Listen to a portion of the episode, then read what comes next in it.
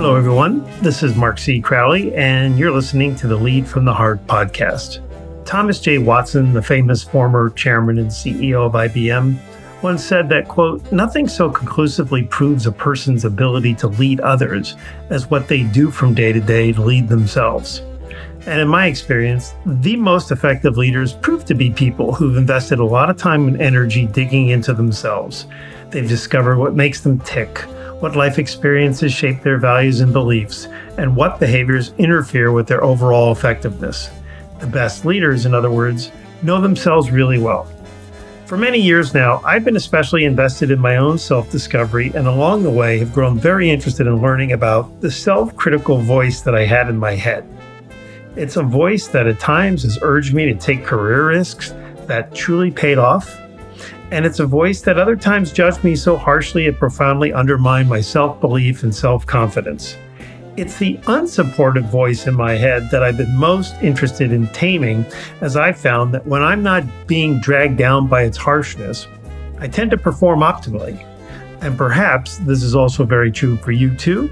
So today we're going to explore that inner voice of ours, and our guest has done some extraordinary research that not only proves our inner voice is indeed a great value to us, he's found many clever ways to neuter its negative side.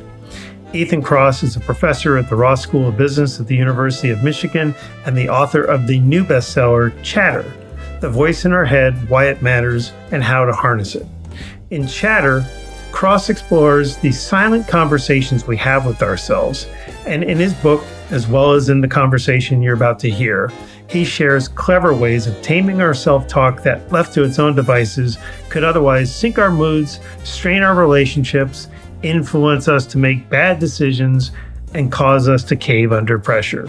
The conversations we have with ourselves can either aid us or harm us, and the next hour is devoted to helping you make the voice in your head an ally, not a foe.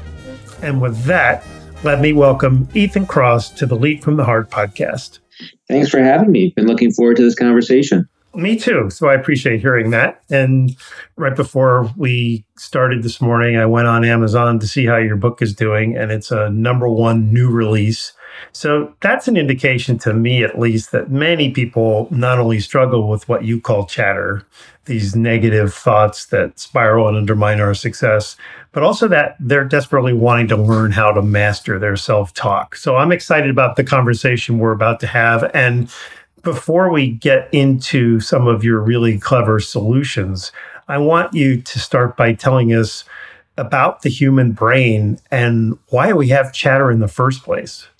Well, it's a great question. So, we've evolved this thing called language, and language is a tool that we use to navigate the world successfully. And so, when we talk about using language silently, that's really our inner voice. And we use that inner voice to do things like hold nuggets of information in mind. So if I asked you to memorize a phone number, just repeat it silently in your head you're using your inner voice there. We also use language to do things like simulate and plan for the future. So before I give a big presentation to a distinguished audience, I'm rehearsing what I'm going to say in my head before that presentation. I'm also then hearing what the unruly audience members, you know, the question they're going to ask me, and then I'm responding to them usually saying things that I would never say in public, but I'm going through that simulation. Language is helping me do that. And language, as I talk about in Chatter, silent speech, it helps us do a lot of other really useful things. It's like the Swiss Army knife of the mind. But what do we know about tools? Tools can be really useful in some contexts, but they can also get us into trouble in other contexts a hammer you can use to build a house. If you give me a hammer, it's a source of destruction. And so, for many people, the inner voice, when it comes to our problems, we try to use language to work through our problems, but the tool gets jammed up, it gets stuck. And that's when we get stuck in thought loops worry, rumination, catastrophizing, which can be really harmful to folks, I think, writ large, but in particular, folks who are working in an organizational context. So, interestingly, at the end of your book, you talk about this student who gave you this epiphany. And the way that she was expressing herself was like, Hey, I'm now graduating from college. I've had to go through all this personal torment and have this voice of doubt in my mind. And now you're presenting me with this information. And so you just said something that made me want to ask you, you know, why are we all sort of coming at this now? Like, in other words, we've all had this voice in our minds that has been unruly at times. Why your book now? Why this research now? And why all the interest now, as opposed to, you know, other parts of history, perhaps? Yeah, this problem of chatter has been with us for I think as long as we've been talking to ourselves, which is for as long as we've had language. I mean, I talk about this as a biblical problem. If you think about like Adam and Eve and the snake, right? And, and what do you do with the apple, right? Chatter, right? We've been worrying hmm. about stuff throughout time. Up until recently, though, this has been a very private experience, right? And it's also been one that we haven't had great tools to study objectively. We're talking about things that are happening in our mind. How do you how do you see those thoughts? How do you change them? And how do you observe them? And i think over the past several decades we've developed tools to do that ranging from really clever behavioral techniques to fmri scanners and the like which have brought a level of objectivity to the study of the inner voice that makes it feel like it's something that we can actually have a conversation about now, a scientific conversation. Hmm. It's interesting. You quote ABC News journalist and meditation advocate Dan Harris as saying, The voice in my head is an asshole. I actually had a friend of mine, I said something out loud that was my inner voice. And a friend of mine said, Wow, like that voice inside of you is such a prick and so, uh, so I related to the Dan Harris quote, and I, I think we all can. So, it makes me wonder, like, why are our inner voices? Why are they so critical and tormenting? And you know, why are they a saboteur? Yeah, it's funny, uh, researching the book, I articulated that quote to a lot of people. Everyone has their own pet name for their nasty inner voice. Asshole is pretty tame. Itty bitty shitty committee in my head, obnoxious roommate, so forth and so on. So mm-hmm. labeled this voice. Look, the ability to be critical is, I think this is a useful skill to be self critical, to be able to subject ourselves to a critical lens to make sure that we are performing optimally, behaving in ways that we desire. And I think what often happens is that capacity to be critical, to subject ourselves to that, it can get a little bit out of hand. The boundaries of that, we can take it too far. You know, like right now, there is a movement in the world that some have labeled toxic positivity. It's the idea that we should try to rid ourselves of all negative thoughts, anything self critical. We should be totally self compassionate. And mm. I love the idea of self compassion. I'm all about positivity whenever possible. However, I would not wish on my worst enemy the ability to not experience negativity in small doses at times right? The ability to experience some anxiety when you've got something important coming up, that's a really useful experience. Like negative emotions, we evolve the capacity to have them for a reason. They're functional in small doses. When we start experiencing those those feelings too intensely and over long periods of time, that's when they become harmful. And that's when that inner critic, I think, really becomes a problem. So, whose voice is that inner critic? Is it always our own? Is it a critical parent that we're, you know, embodying? Yeah, many perfectly sane people can hear the voices of other people in their head. If you ask me right now to hear my mom's voice, you know, telling me to clean my room, I just did it, right? Mm-hmm. Like I'm capable of doing it. I know my mom's not in my head. I know I generated that voice, but we can hear lots of different voices. And some people hear their own voice in the way that they represent it abstractly. But people also report at times hearing voices of parents and partners and bosses. When I was in graduate school, I heard my my graduate mentor telling me not to fuck up plenty as I was working on my thesis. So there are different sources that we could bring to bear. He was very supportive otherwise, but was he? Yeah. Hard to tell based on that. Yeah. But it was always prefaced by you're gonna do great, just don't fuck up. So it's like the yin and the yang. Well, when I was writing my book, and I'll get to this in a second, but you had the same experience. I very frequently, particularly in the very beginning of the process of literally writing, so you're looking at a blank screen or a blank piece of paper, and I hear this voice going, You're not a writer. No one wants to hear what you have to say.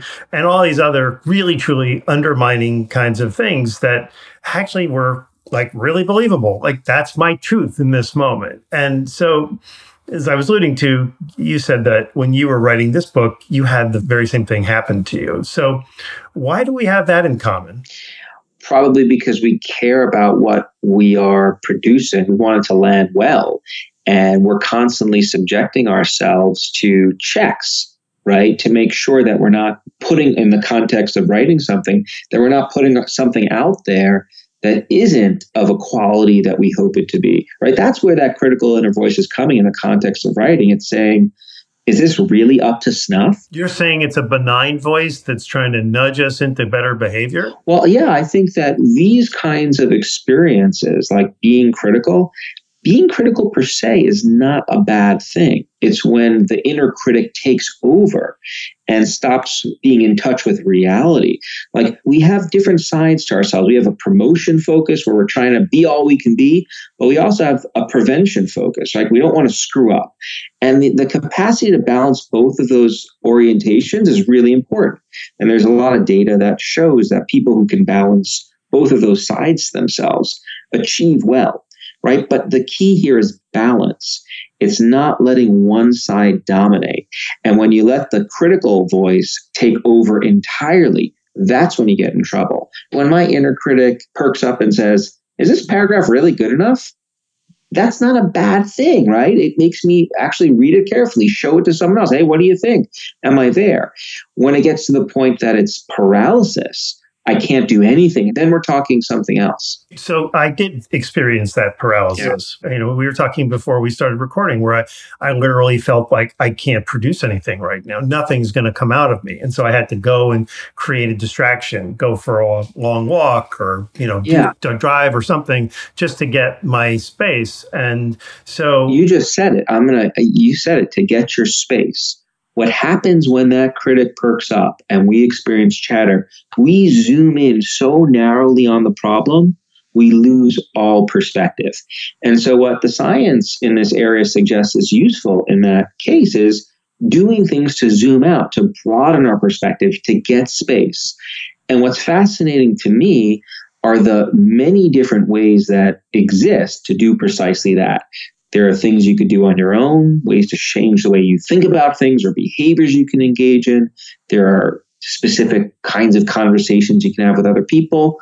And there are ways of interacting with your environment to do that. So there are lots of tools that exist that can help when that happens. So this is a really important part of your book. So I want to dig into this a little bit. And this is coming up a little bit earlier than I wanted to, but it's flowing perfectly. So in your book, you actually make this point that we can think of the mind as a lens and our inner voice is the button that zooms it either in or out. And so, in the simplest sense, you're saying that chatter is what happens when we zoom in so close on something, which is what you just said. And it inflames our emotions to all the alternative ways of thinking about the issue that might cool us down. So it takes us out of our state. We're unable to see the big picture here. And so, right after a boss or a colleague says something hurtful, or right after we've made some mistake that we think is life ending, how do we using your expertise, effectively zoom out and regain the perspective before we go down the rabbit hole. So it's one thing to ultimately get there, but how do you know, okay, I'm in a bad space here. Now I need to extract myself, and this is what I'm going to do about it? Well, so step one is being aware that you're going down the rabbit hole. And I think once you understand what the rabbit hole is, once you know what chatter is, it's usually pretty apparent to people when they're experiencing it. And so, so just understanding how your mind works in this regard is really important. Then the question is, okay, well, once you realize it's happening, it's, you know, I, am not thinking objectively, I'm going to that place, which we know is not fun. The question is, well, what do you do about it? And, you know, again, there are probably 20 different science based tools I talk about in the book that can help in this regard that science has unearthed. Different tools work for different people in different situations. I'll give you a couple that I personally rely on. One thing I'll do is something called temporal distancing. I'll travel in time. I'll think about how am I going to feel about this exchange that just happened a month from now or six months from now. When people engage in that mental exercise, that form of mental time travel, what it does is it makes clear that what we're experiencing right now, as awful as it is, it's temporary. It will eventually pass. And that gives people hope, which we know can be a balm for our chatter. Another thing you can do is you can try to coach yourself through the problem like you're giving advice to someone else. We know that people are much better at advising other people than they are taking their own advice. And what we've learned is that you can actually use language to think about yourself like you're another person. So use your name to coach yourself through a problem. All right, Ethan, how are we going to handle the situation? You're essentially talking to yourself silently, I should add the caveat, like you're advising another person. And so that's another tool you can use. Other people in our lives, other people can be tremendously helpful tools for helping us regulate our chatter. They can also be vulnerabilities. And so I spent a lot of time in the book talking about the yin and yang of other people and how they can help us. Find other people who are skilled at providing you with empathy and support. And you talk a lot about this on your podcast, but knowing that there are other people there who care for us, who take the time to really, truly listen, like that's valuable. But in and of itself, it's not sufficient for getting through our chatter. Because what we also need is are people who can also help break us out of that tunnel vision when we get stuck. People who can help give us a sense of the bigger picture. So, okay, Mark, you've experienced this before with a guest. How'd you deal with it last time? Or how long did it actually bother you? Or, or let me tell you about what I do when I get into a difficult conversation with someone. Here's how I neutralize it. I'm listening to you, but I'm also trying to nudge you to broaden your perspective a bit. And so those are a couple of things you could do. You know, what popped into my mind when I read this section of your book, we kind of emote, we kind of want to have people hear our story. And what you're saying is that that kind of venting can go on, but only briefly, because A, you're going to annoy the person that's going to try to help you. But B, what will really help you is for people to say, okay, you know, dust yourself off, and here's how you go back and solve this. So tell us more about this, how you learned this, because yeah. this is really powerful. I think, and this is something that, you know, just in talking about the ideas in the book, that it really powerfully butts up against the message we get from a lot of the work out there. This idea, there's this popular idea that we need to just vent our emotions when we're upset, that simply talking about how we feel will magically make us feel better. And this idea goes way back. Aristotle, Freud, they, they, they championed it. And it has really stuck in popular culture. But here's what we know. So when you find someone to unload your feelings to, it feels good to find that person to chat about your emotions with. Like data shows that that enhances the friendship bonds between us, right? Like it's powerful knowing there's someone there who cares enough about us to validate our experience and just hear us out. But if you just keep doing that, all it does is reactivate those negative feelings. So you're just keeping the flame burning, like you're just rehearsing all the bad things. You're not doing anything to reframe how you think about it. So that's where the second step comes into play, which is talk about your feelings a bit, bond with the other person, but then also talk to someone who can help shift your perspective so you can actually nip the problem in the bud. Both of those elements are the key to having conversations that actually help people get through their chatter. And a lot of people don't realize that because they think, oh, it feels so good to just talk mm-hmm. about emotions. It feels so mm-hmm. good. But this may be too extreme an analogy, but there are lots of things that feel really good in the moment that don't have long term benefit. You know, drugs being like one of them. And I don't want to equate talking about our emotions like drugs, but we need to balance both the short and the long term. And the science provides prescriptions for how to do that. And that's what I try to articulate in the book. So you use the words articulate. You're very articulate, and you just described this perfectly. I'm curious as to so do I intentionally go find people who I think can be direct and give me the okay, snap out of it. It's time to talk about results here and you know what we're going to do about this or do I coach friends of mine to do that? So I have a group of people that I would ordinarily go to when I'm feeling down or upset about a situation. And do I coach them and say, hey, if I come to you with a situation in the future where I'm really upset, can you promise me that you'll let me wallow in it for a few minutes before doing what's most important, which is to redirect me and to help me figure out a solution? Can I have that agreement? Or do you look for people who've already proven that they can do that kind of a thing? Well, so I think you could try both. I personally am extremely deliberate about who I approach for support with my chatter. There are many people who I love very, very much and who I'm pretty sure love me back I don't talk to them about, about chatter at all. I, I actively stay away because I know they're just going to rev me up in ways that aren't good for my health. There are other people, however, who are really good at doing this. And I know this from previous experiences I've had with them. So there are three people in my personal life I go to to talk about my chatter, four people in my professional life, and they're great. Now, could you teach people how to do this? I sure hope so that's one of the things I hope that people get after they read this chapter in the book, which is hey, here's how I can not only seek out good chatter support for myself, but how can I be a better chatter advisor to others? And so I'm extremely mindful of these principles when other people come to me with their problems. And I think it's why they keep coming back. And so I guess, you know, buyer beware if you get too good at this you may have lots of people wanting to chat with you. There is an art to doing this. And as a scientist, you know, I'm not totally comfortable talking about art, but I think when you're dealing with the heart and emotions, there is an element of art that comes into play. And what I mean by that is this you know, you said before if you go to a buddy and say, hey, just promise me you'll let me talk for a couple minutes before giving me the advice component. It may be a couple of minutes for you, it may be a couple of seconds for someone else, it may be longer for another person. And I think part of the artistry to being a good chatter advisor is being able to figure out how long does that person need to talk about their feelings before they become receptive to getting into the bigger picture. I love that you're that intentional and you're right. You know, if I were to come to somebody and I say, Hey, I'm having this situation and my mind's telling me this, and they're quick to the solutions and they're not letting me, you know, have a moment where I'm just relating how I'm feeling about it, obviously I'm going to shut down my response to their best advice.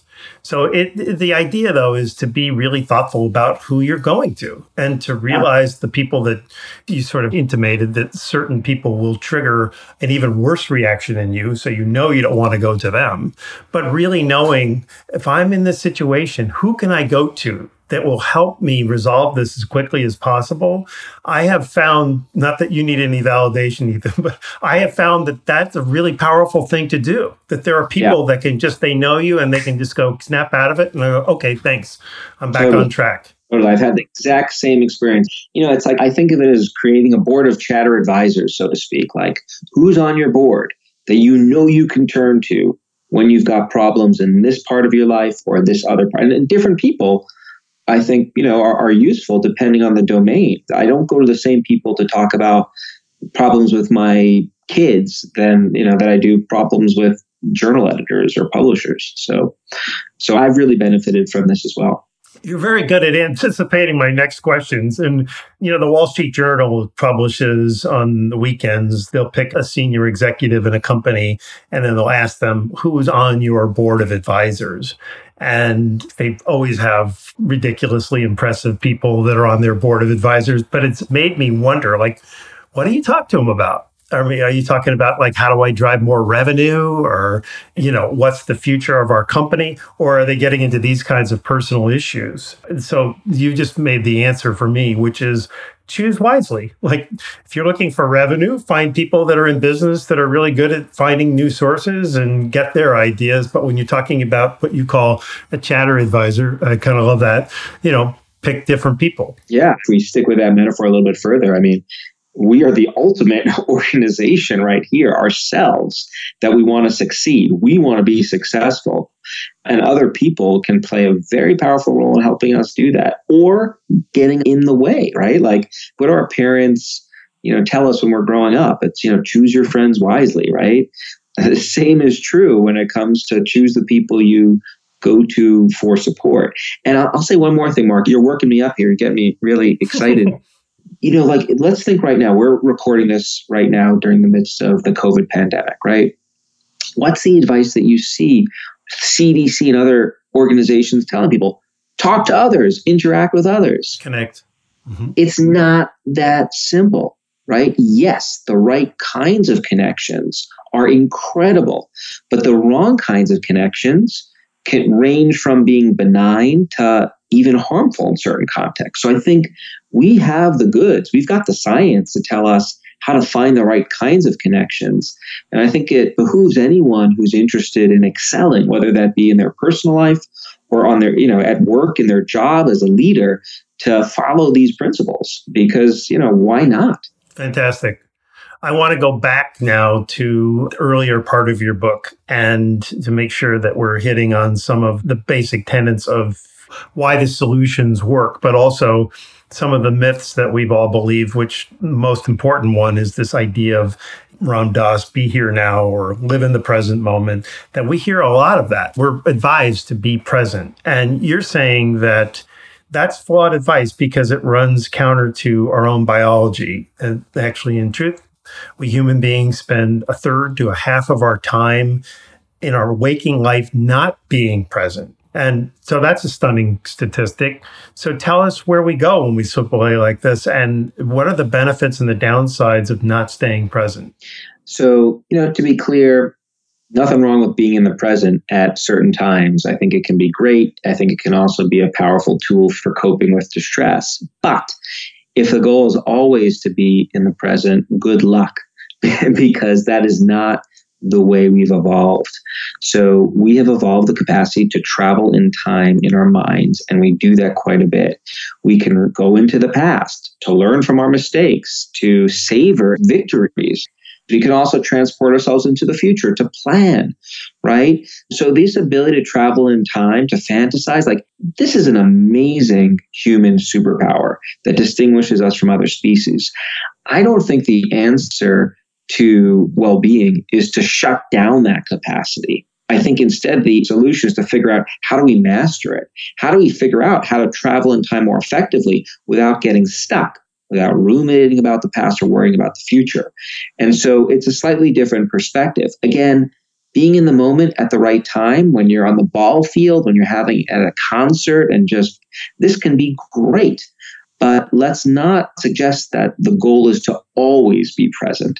It's just not, in my view, an attainable goal, nor would it be one that is desirable. Well, you mentioned COVID a minute ago, and it makes me want to ask you whether you think that all of the time that we've we, we have a lot of extra time, it seems to me, to be in our heads.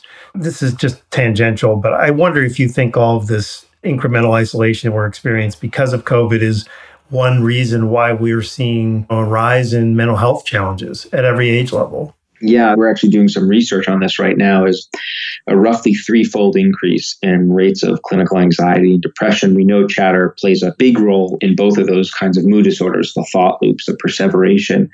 And I think there are multiple factors contributing to it, but being alone and having a lot of time to be alone with your thoughts, I think, is certainly one of those potential explanations, especially because it's not like we're being alone with our thoughts in the context of you know wonderful things happening around us but we're alone with our thoughts while living through a once in a century pandemic up until recently and maybe still for many like political upheaval and tribalism economic instability. So these are really chatter provoking times and i think we're seeing the consequence of that in those epidemic rates of anxiety and depression so, any solutions, any suggestions based on what you've learned so far? In other words, if I'm listening to this and I'm connecting to what we're talking about, yeah. are there things that I should and can do that can ease this? Totally. And, you know, I want to remind people I think 30% rates of anxiety and depression, really high compared to the norm, threefold increase. But 70% of us are not suffering from clinical manifestations of those disorders. So there's a lot of variability.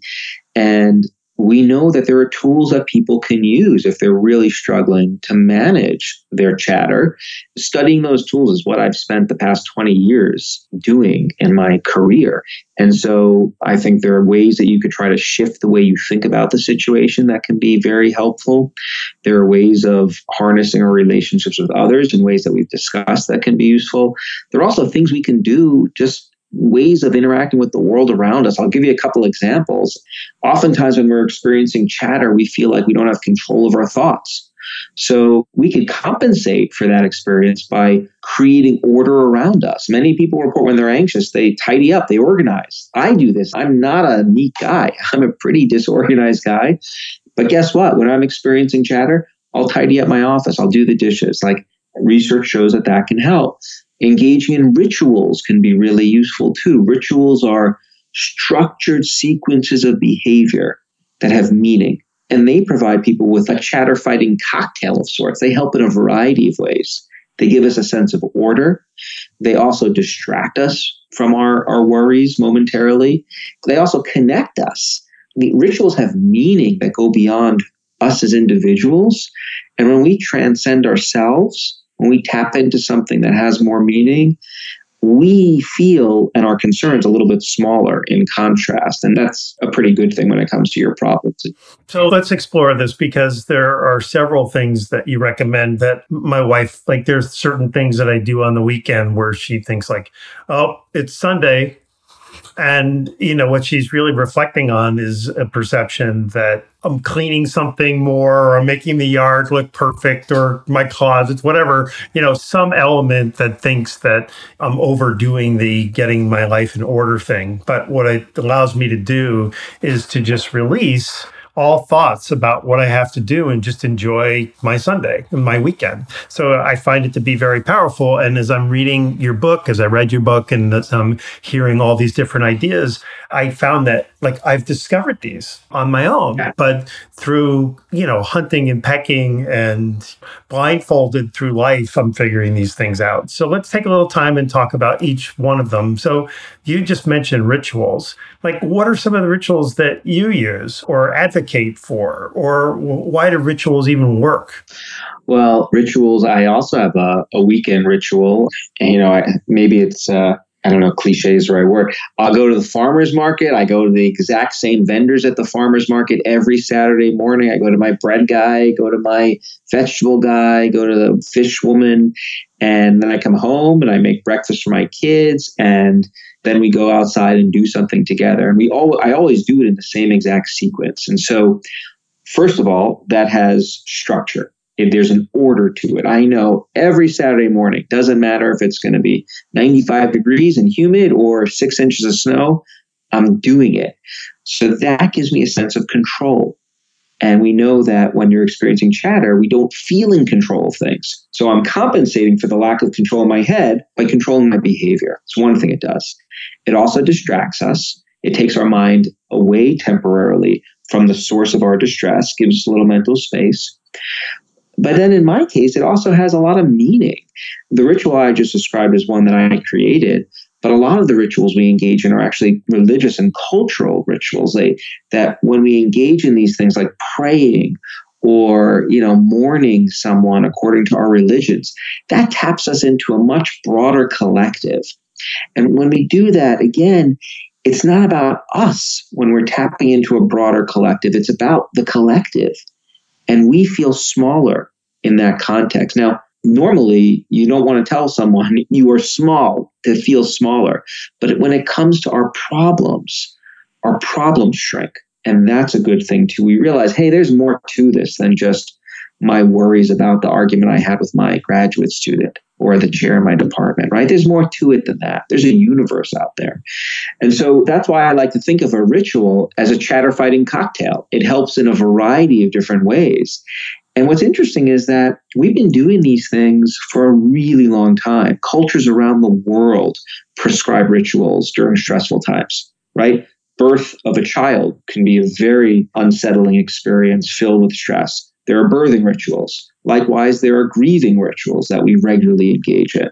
So we've kind of, to your point, stumbled on this tool, along with many of the other ones I talk about in the book, what I see science as having done over the past few decades is really showing what these tools are, shining a spotlight on them, showing how they work, and really laying them out there for people. So we don't have to wait to discover them blindfolded, as, as you described, but we can just see, okay, here's what we know about the science in terms of managing this inner voice. And we can be more proactive and deliberate now we use them. I had Jim Loehr on the podcast a few months ago, and he's, um, amongst other things, a sports psychologist. And what he does is he helps professional players of every sport think about what's going through your mind in between like a golf shot or in between a tennis you score a point and now you're waiting for the next guy to serve or you're going to be the person to serve. What goes on in that moment before that actually happens and it all boils down to rituals. It all boils down to having the same consistent thought or the same consistent behaviors. And what struck me was that he's dealing with professional athletes. So these are the very best. And in your book, you actually talk about Rafael Nadal, who is obviously one of the world's greatest tennis players, but he has what appeared to be almost neurotic behavior in the way that he enters the court and situates his water bottles. So tell us about this and why it's so effective for somebody like him. Yes, the Nadal story is really a powerful one. As you said, one of the greatest tennis players of all time. And in an interview, I think for his autobiography, he basically said, a reporter asked him, like, what's the hardest thing that you combat, that you like struggle with on the court? And he said, the hardest thing I struggle with is to battle the voices inside my head which is astounding to me, right? It's not, it is astounding. It's not the other elite athlete who's been training his whole life to beat you. No, it's the voice inside his head. It's himself. And so, what does he do? He engages in these quirky rituals that he's often made fun of for. But what he says is these rituals provide me with a sense of order that I lack. So he's doing exactly what science suggests these rituals do for us it's helping him feel more in control when his thoughts feel out of control. And can people take these rituals too far? Sure. Certain kinds of obsessive compulsive disorder are characterized by excessive reliance on rituals. But that's a case of taking what I think of as an otherwise adaptive tool and just pushing it to an extreme. And to use the metaphor of tools again, like any tool can become harmful if you use it inappropriately. Like I said before, a hammer, really useful, but it can be a source of destruction too. So I think rituals sometimes in popular culture get a bad rap. It's easy to forget that our religions and cultures are telling are giving us these rituals all the time and they have been for thousands and thousands and thousands of years. So they're really an age old practice that can be quite useful. Well like president obama was notorious for having the same color suits and you know basically he didn't have to pick anything. Everything went together. So he just grabbed the suit grabbed the shirt grabbed the tie and he wasn't having to be consumed by what am i going to wear today? And does this go together? And and that seems sort of crazy. But at the same time, Nadal is coming out, walking on the court, and putting his name badge on the chair in the same direction always, and then turning his water bottles in a certain way. So that could be judged as sort of, hmm, you know, this is a little unusual. Like, is it that hard to pick a suit, or do you really need your bottles to be facing one direction? But there is a great benefit to this. What is it? Well, the benefit is that for those individuals, you know, we, we all have our own chatter triggers, right? Like the sources of distress that can lead us to get stuck. And what I think we see happening with Obama and Nadal is that they've figured out ways of preventing those chatter triggers from being pulled in ways that can really undermine them. So with Obama, it's the suit and the nine almonds or however many he, he always ate, you know, before bed, right? Reducing that mental burden. Yeah. Uh, for Nadal, it's who knows what the thoughts, you know, what chatter he starts experiencing but lining up his water bottles diagonally, you know, with the court and sipping from one and then the other and then the other, putting them down nicely and flipping through his hair before every serve, like that does it for him. And so it speaks to, I think, the idiosyncratic nature of chatter, right? Like we all experience it, but how we experience it and when can be very different. And the tools that we use to regulate it also are going to vary. And this actually gets to a big point that I end on in the book with, with this idea of a toolbox. I think what science has done really well is articulate the different tools that exist for managing chatter. You know, I, I, talk about 20 or so of them in the book. But what we don't yet know is which combinations of tools work best for different people in different mm-hmm. situations. Mm-hmm. Like the science just isn't there yet. We're working on it. But I think there's an opportunity for listeners to work on that in their own lives, right? So I think the challenge that we all face is to figure out what are the specific tools that work for us when we're dealing with these different kinds of chatter. And it might be that work related chatter lends itself to certain combinations of tools, and your personal chatter may you know be better suited with another set of tools and i think that's where there's self exploration that could be done and and doing it could be profitable so let's talk about another one of these, which is these lucky charms. So, you know, remember rabbit's feet or rabbit's foot? Sure. You know, that was like, that was supposed to be, it's something I've never understood. That it makes, I don't know what the history of that is, but it obviously is in some circles, people carry rabbit's foot. So I'm reading your book and I'm thinking, actually like there are times where you just have a sense that there's a little more power to something you're carrying or something that's on your desk. So tell us about that. Yeah, so this really speaks to research on placebos, um, which I, I, think is just so fascinating. I pored over all this work for the book. I've done some research in this area myself. I still find it just to be. This is remarkable. Like the human mind is a quirky quirky organ, quirky thing. So, what do we know? We know that if you give people a sugar pill, as an example, and you tell them, hey, take this and it's going to make you feel better, it's going to help relieve your depression or your anxiety. Research shows that if you can get a person to believe that consuming a totally inert substance is going to have a beneficial effect, it actually goes on to have that effect in many cases. So there are studies which show that placebos can be useful for treating mild and moderate forms of depression. That's fascinating, right? No side effects with those placebos. And when I say sugar pill, you know, sub in a rabbit's foot or your, you know, sweaty underwear or the athlete's case where they wear the same underwear before every game.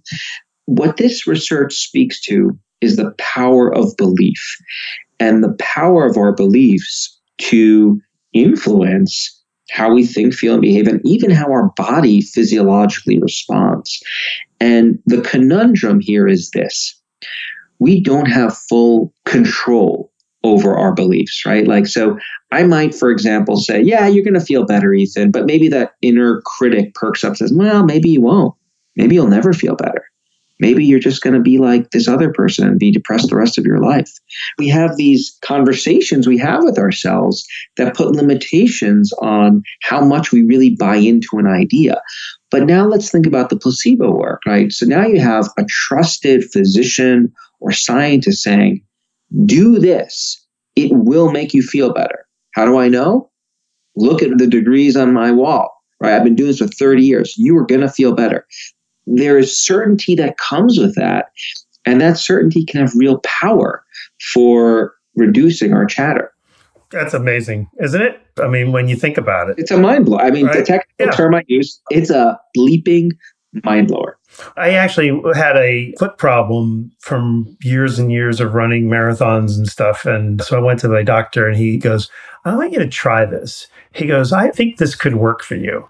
So it was just a pill. So he goes, just try it for 30 days and just shoot me an email and tell me if you think it helped you.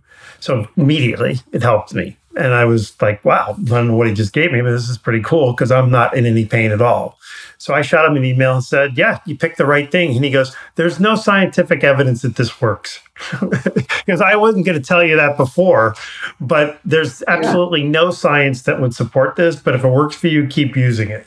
So that's your belief system right there. That's the belief system. And I think there's a, you know, we're talking about this in the context of medicine, but I think there's an important lesson here in the organizational context when leading others, right? Which is leaders are in a position to give those around them that are working with them and for them the confidence to do things. And so I will often try to give my team a belief like, you're going to nail this interview. I have no doubt that you're going to kill this. Right. Like, I think there's power that can come from the messages we give to those who we interact with that builds on this idea.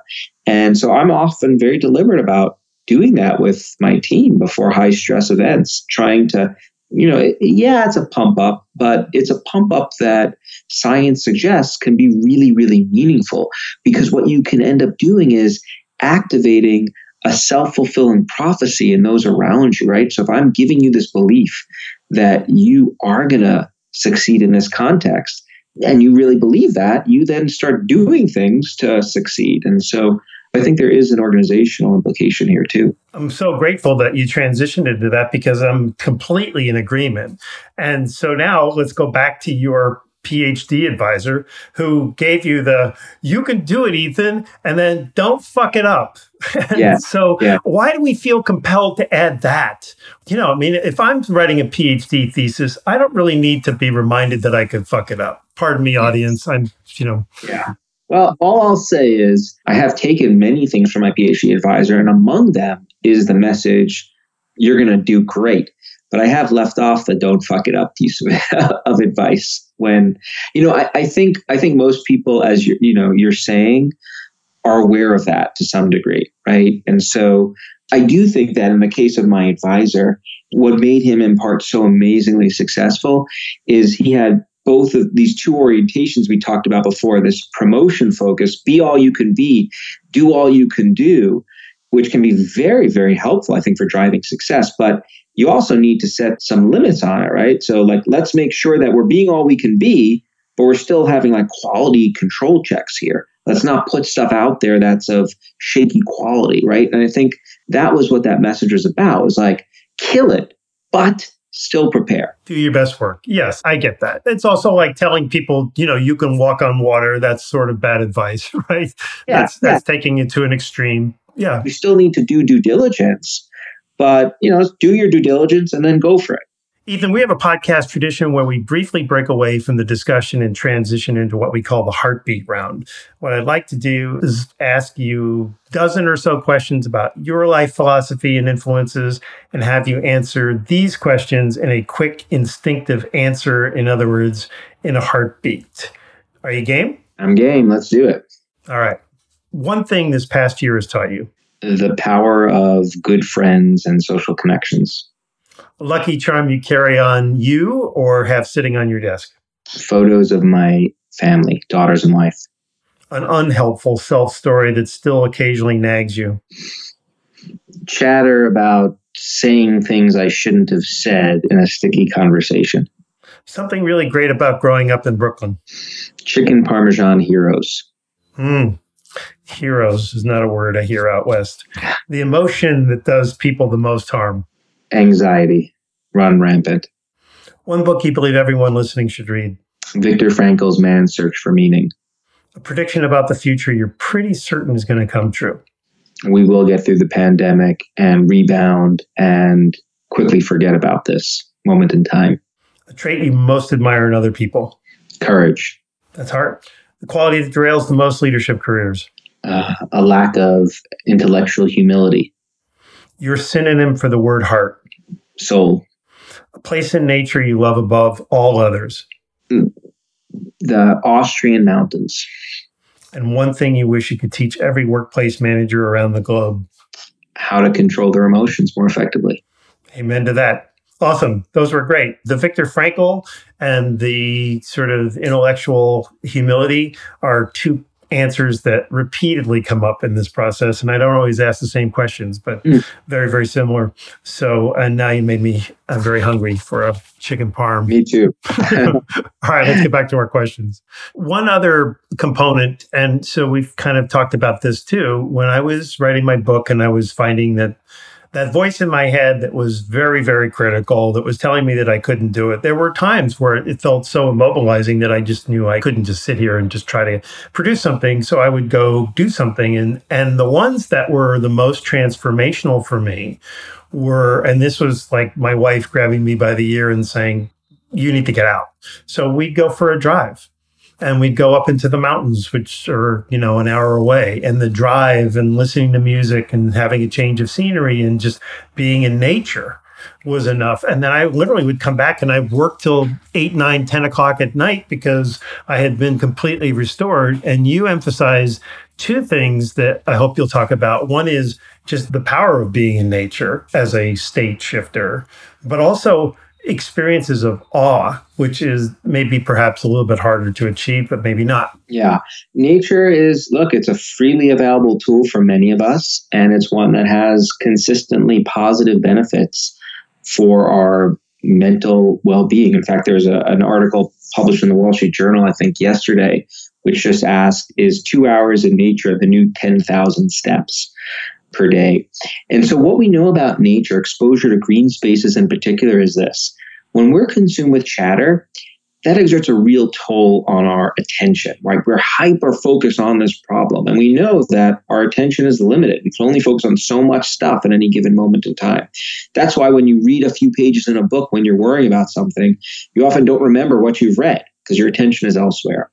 And so, what scientists have shown is what nature does is it allows us to replenish those limited attentional reserves. So when we're out there in nature, assuming it's a safe nature space, you don't have to worry about lions coming to get you and bobcats in your area, maybe, you can let your guard down. Your attention is just very gently consumed by your surroundings, the pretty foliage, the mountains.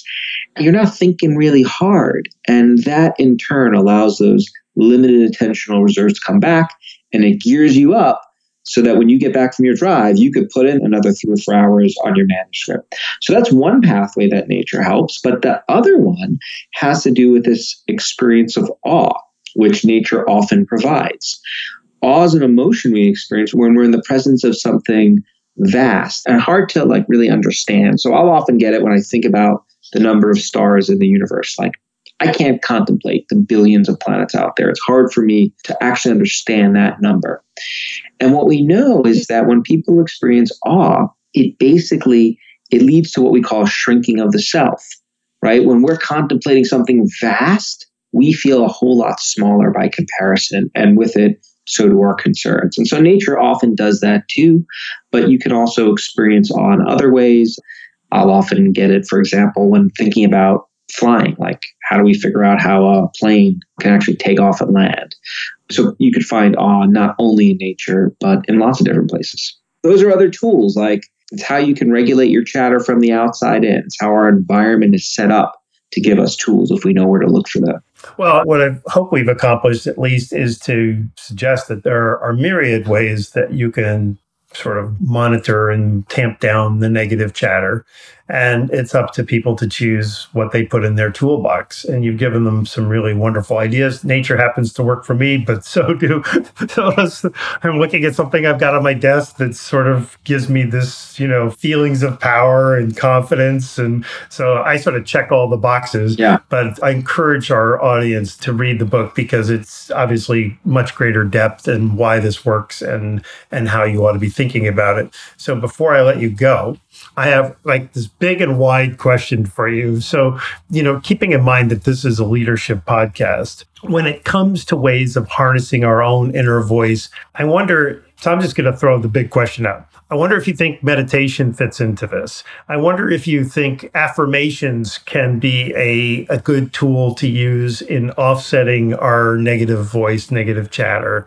And then finally, your advice for helping us all maintain better control of our emotions and for us helping the people that we manage maintain better control over there. So, how's that for a, a broad question? okay, in 60 seconds or less. no, you have time. So, we're good. So, you know, so I think meditation is, it can be a very useful tool and being in the moment. But I would encourage listeners to consider it as a tool. It's one of many. And I think that often gets lost. It's not a panacea. I don't believe there are any chatter panaceas. There's no single magic bullet out there. There are different tools. We have different tools for a reason because they can interact to help us combat these states. So if you're inclined to meditate and it works for you, I would say keep doing it. But if you find it challenging to meditate, there are other options available that could be helpful as well. The question about how does this all relate to affirmations? Oh, affirmations like Saturday Night Live kind of things. Like you're good enough, you're smart enough, and doggone to people like yeah. me. Now, you know, once again, you know, we're, we're, taking it to extreme, but you know, I am confident and courageous, something like yeah, that. Yeah, I would. You well, know? you know, I think I would try doing it in the second person and see what benefit they give you there. Uh, you know, I think in some cases, meaning Ethan is strong and courageous. Yeah, you're gonna like give yourself the pep talk, basically, like you're talking to someone else, and see if that kind of affirmation has more of an effect. There is a literature on affirmations, self affirmations, and it's it's somewhat mixed. Last time I checked, in terms of the benefits that they provide, there's some evidence that they can be useful, but it's not across the board. But I do think that oftentimes when we're mired in chatter the problem is we have trouble believing what we tell ourselves. So, and I think this is where stepping outside the self, giving advice to ourselves like we are someone else can be really useful, right? Like that helps us believe what we're thinking. So that's where, Ethan, you're a good human being. You're going to be okay. Like that might be more powerful than I'm a good human being. But, you know, that's a question. Maybe we'll do a study and report back and tell you what we found in a few months. The last question, though, about leadership, I think the ability to lead ourselves well is a critical capacity that has really important downstream implications for organizational success and personal success. I think if you're not leading yourself well, you're going to get into trouble. You're going to get into trouble because if you succumb to chatter, we know that it undermines your ability to focus and perform. We know that it can degrade your relationships and we know it can interfere with your physical health. And so all of those things make you less effective at work. But being able to lead yourself and helping others do the same for them, I think also has real value, right? Because as a leader, it's putting you in a position to teach your team to be better self leaders. And that should make them perform better and be healthier and have teams work more effectively. So I think there is both a benefit for the self as well as for the entire organizational culture that comes from really mastering self leadership. Thank you for closing the loop there. Obviously, this is a departure from podcast kinds of focuses that we've had in the past. But I'm so convinced that what you just said is true. And coincidentally, today, the day that we're recording this, happens to be Thomas J. Watson's birthday. He was one of the former, maybe the most influential chairmen and CEOs of IBM. And he actually has this quote that I tweeted out that says that your ability to lead really starts with your ability to lead yourself. And if you're not effectively leading yourself, you're going to fail. Yeah, I love that. And so you just punctuated that really brilliantly. And speaking of brilliantly, you're a wonderful guest. It was just a great delight for me to have you on. And, and the letters and emails and the tweets that I get from people who listen to this podcast, it's universally, God, you have incredible guests. And so I'm always just especially grateful when I know in the moment that I can't wait to present this to my audience because I've done it again. So the universe has rewarded me for being a good person, I suppose. Well, it, I would just say it's an interaction, and this was an enormously fun conversation. So thank you for the kind words. But even more than that, thank you for doing your homework and reading the book and coming prepared to talk. I mean, it was a delight. Thrilled to do it. His book is Chatter, The Voice in Our Head, Why It Matters, and How to Harness It. Ethan Kross, on behalf of my audience, thank you so very much for joining us. Thanks for having me. Take care. Bye. Bye bye. Before we go, I thought I'd share a little background on the Lead from the Heart podcast theme song. Many people have asked me what it is and where it came from and why I picked it. And this month happens to be the 80th anniversary of when it was first recorded. It's called Take the A Train, and it's a jazz classic written by Billy Strayhorn and first performed by his longtime writing and arranging partner, the great Duke Ellington, when he was just 23 years old. Wall Street Journal recently featured a story about the song and said it summons the energy of urban life, the forward movement of a city filled with hustle, bustle, and optimism. And I chose it for my show because it reminded me of all the people who, in a pre COVID world, had to get in a car, on a bus, or on a train every morning and night just to get themselves to and from a 10 hour day of work. And since our podcast is about caring and compassionate leadership, this song really punctuates our need for that to me. I want to especially thank my sound editor and producer, Eric Oz. His work behind the scenes consistently ensures you have a great audio experience. And what he does, I really truly is magic to me. So thank you, Eric. And finally, I leave you with my constant reminder when you lead from the heart, your people will follow. This is Mark C. Crowley signing off for now and thanking you for listening.